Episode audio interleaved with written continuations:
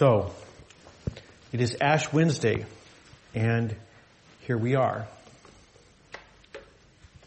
Here you all are. Have you ever stopped to wonder why?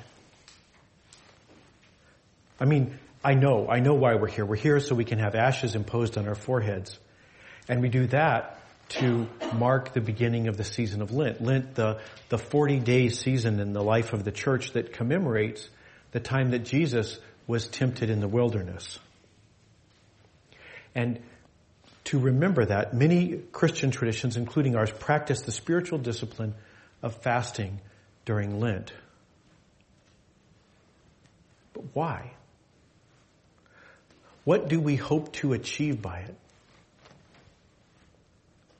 When I was young, my family belonged to one of those traditions. And one of its requirements was the observance of Lenten discipline. And that meant the children too. So we were all told we had to give something up for Lent. And, and I did. We all did. But I never knew what the rules were. I never knew what we were trying to do and how the rules played into that. The only rules I knew, I, I knew the two loopholes.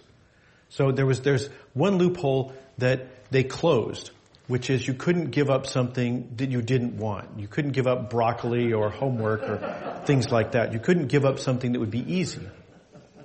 And the other loophole was that Sundays didn't count. Sundays were not part of Lent. And so if you could make it till Saturday night, whew, all right, you got to indulge yourself in whatever that thing was that you gave up for Lent all day Sunday.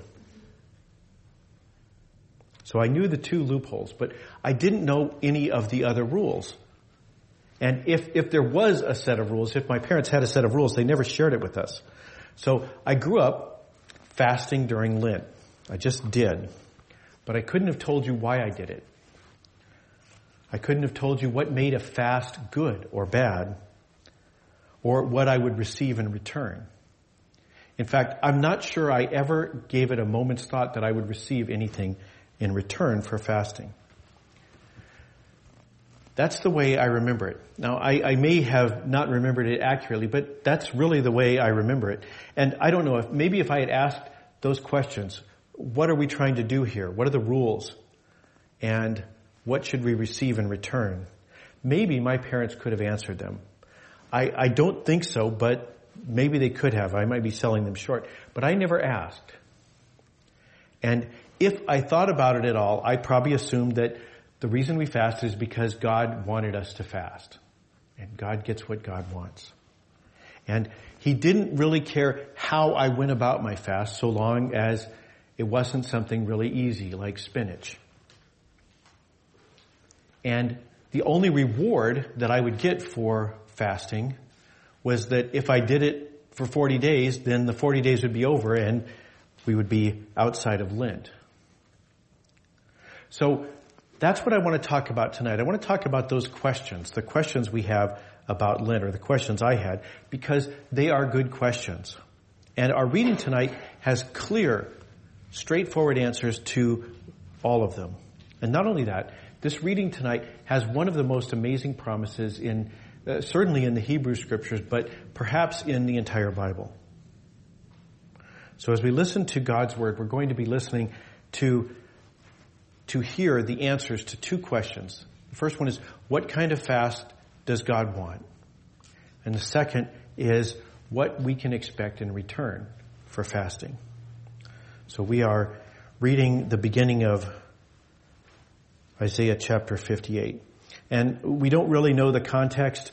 Um, the people have gathered for worship and uh, they they are talking about fasting in it. So maybe there there is in the context of a fast day. Maybe a fast day has just happened, um, and we we hear them saying that that they asked for help, and um, they didn't get what they wanted.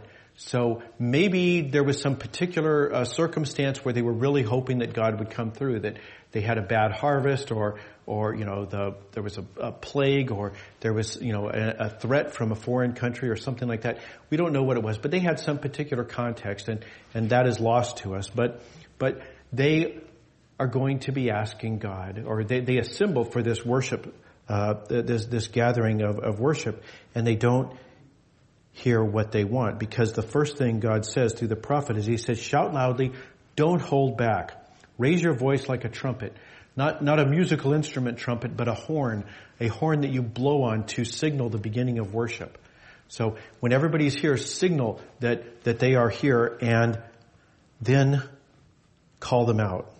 Announce the charge against them. Make a record of their sins. Announce to my people their crime, to the house of Jacob their sins. So what sins? What sins? God says, they seek me day after day, desiring knowledge of my ways like a nation that acted righteously, that didn't abandon their God. They act like they want to be here, like, like this is something that they think that, that will help them. They, they want desire, they, they desire knowledge of God's ways. They, maybe they want to know God better, maybe they want to know more about God. But God finds it offensive because they act unaware of any wrongdoing. They ask me, he says, for righteous judgments. They want to be close to God. They seem sincere. They seem sincere. If anything, they act as if it is God who is in the wrong here. Why do we fast and you don't see? They ask.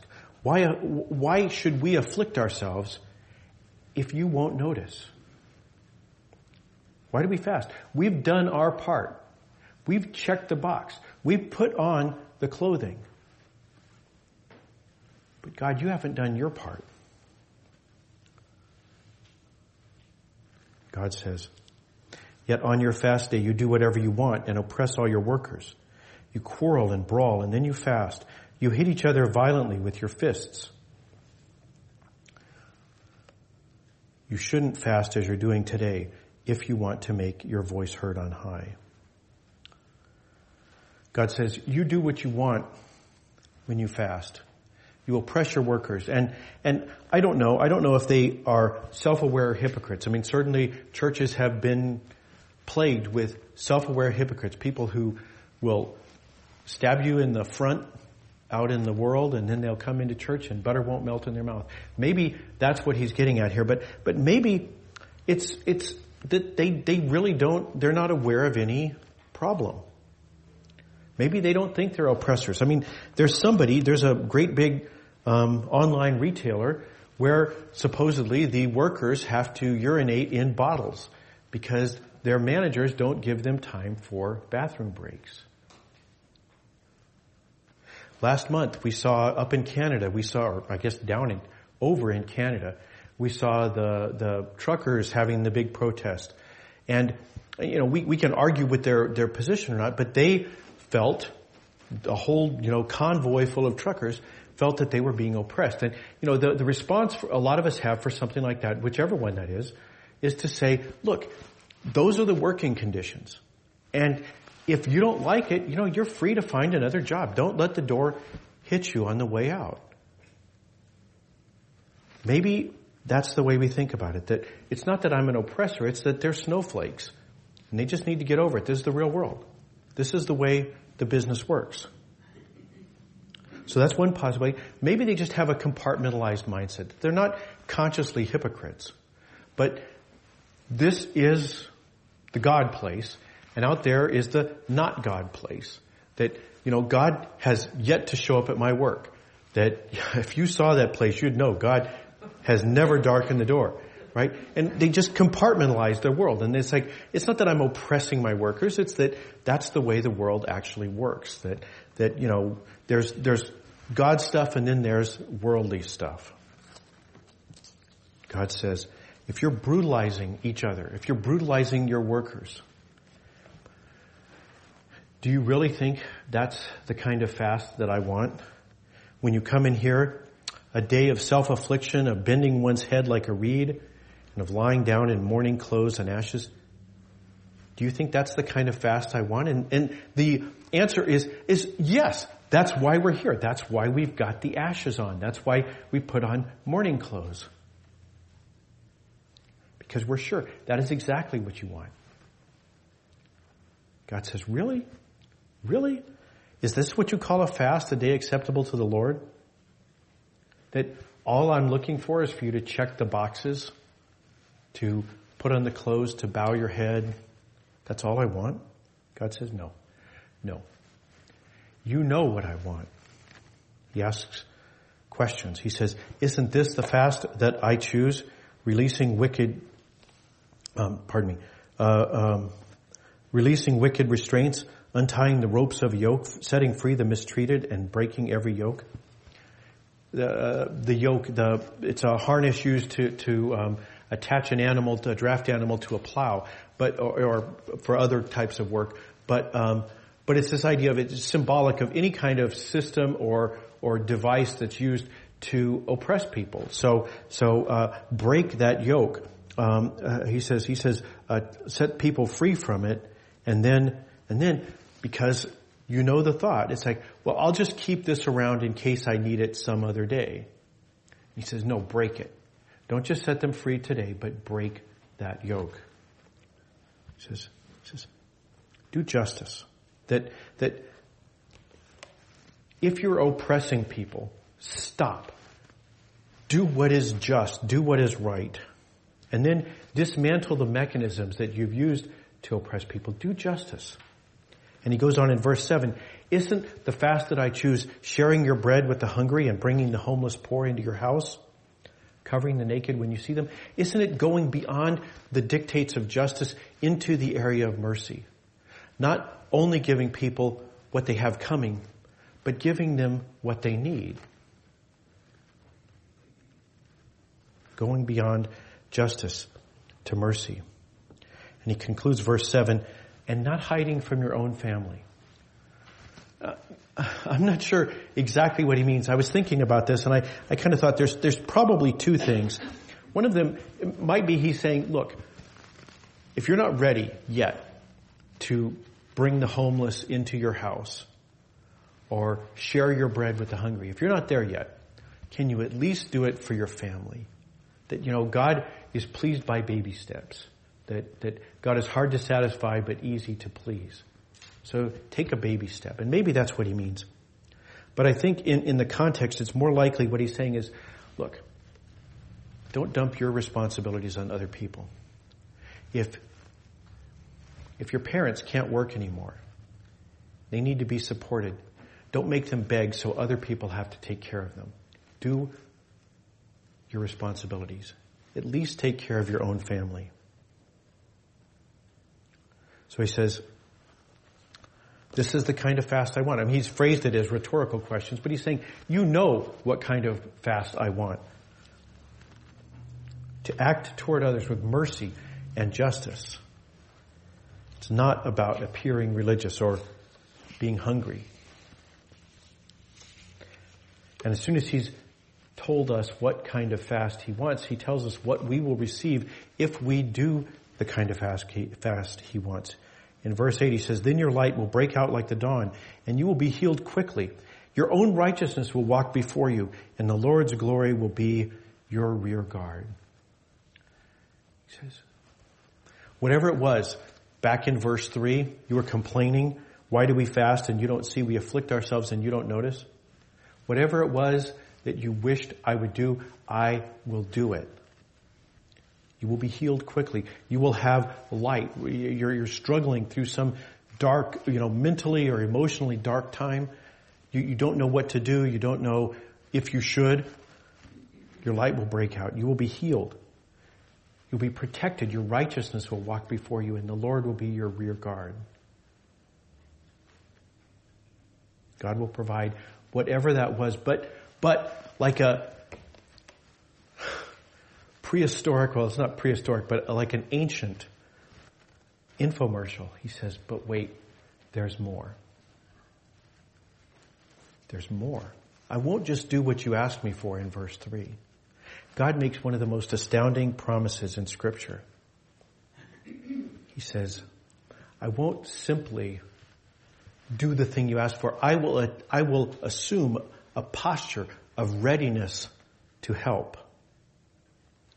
Verse 9, then you will call and the Lord will answer. You will cry for help And God will say, I'm here. Like a household servant, you're at dinner. It's like it's time for the second course. You say, We're ready. And the servant says, I'm here. Or a parent, you cry for help. Mommy, it hurts. It's okay. I'm here. God says, I will be here. Have you ever been in the situation? Uh, if, if, you live alone, maybe this isn't going to resonate as much, but if you live with other people, have you ever been in a situation where you're doing something, you've got your hands full, and then the situation develops and you need a third hand? And you call out, hey, could somebody help me with this? And you hear back, what? God won't do that. God is not going to say, what do you need? God's going to say, here, how can I help?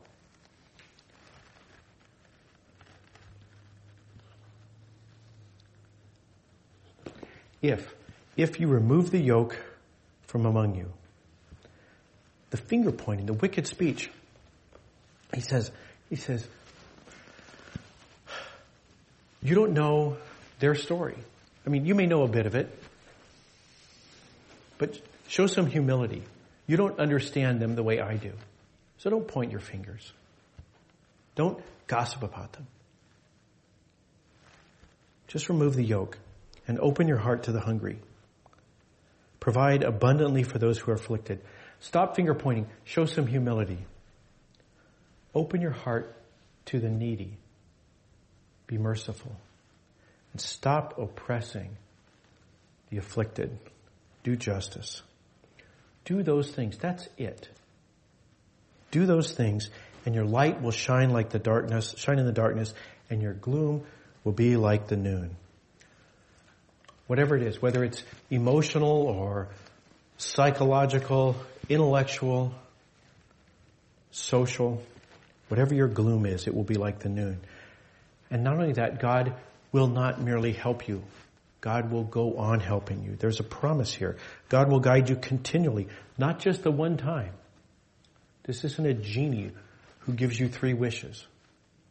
God will help you continually. He'll provide for you even in parched places. He will be like a watered garden, like a spring of water that won't run dry. Because God is helpful to you, you will have influence with other people. They will look to you and be inspired by your example. Verse 12, they will rebuild ancient ruins on your account. The foundations of generations past you will restore. You will be called mender of broken walls, restorer of livable streets.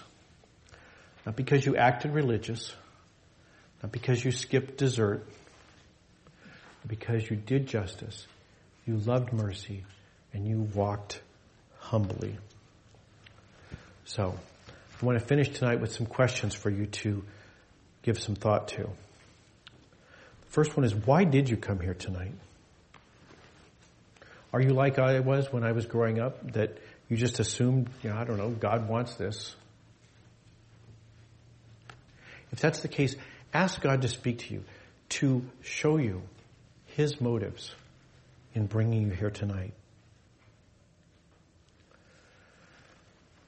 The second question what area do you need to work in the most? Do you need to be more just? Are there workers, metaphorical or actual, that you need to give a bathroom break to? Do you need to be more merciful? Do you need to be more humble?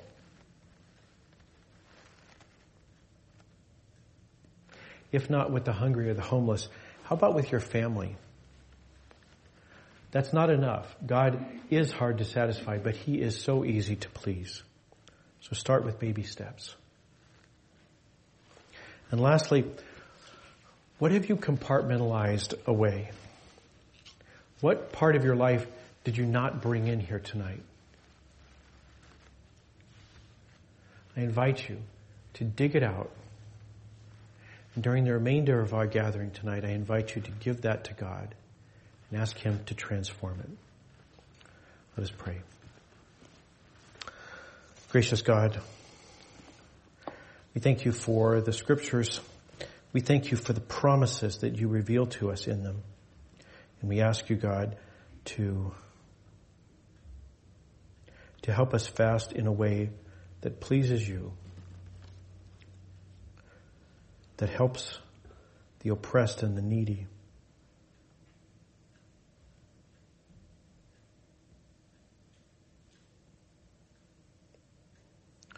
Lord, we ask you most of all to change our hearts so that we can want these things as much as you do. We ask these things tonight in Christ's holy name. Amen.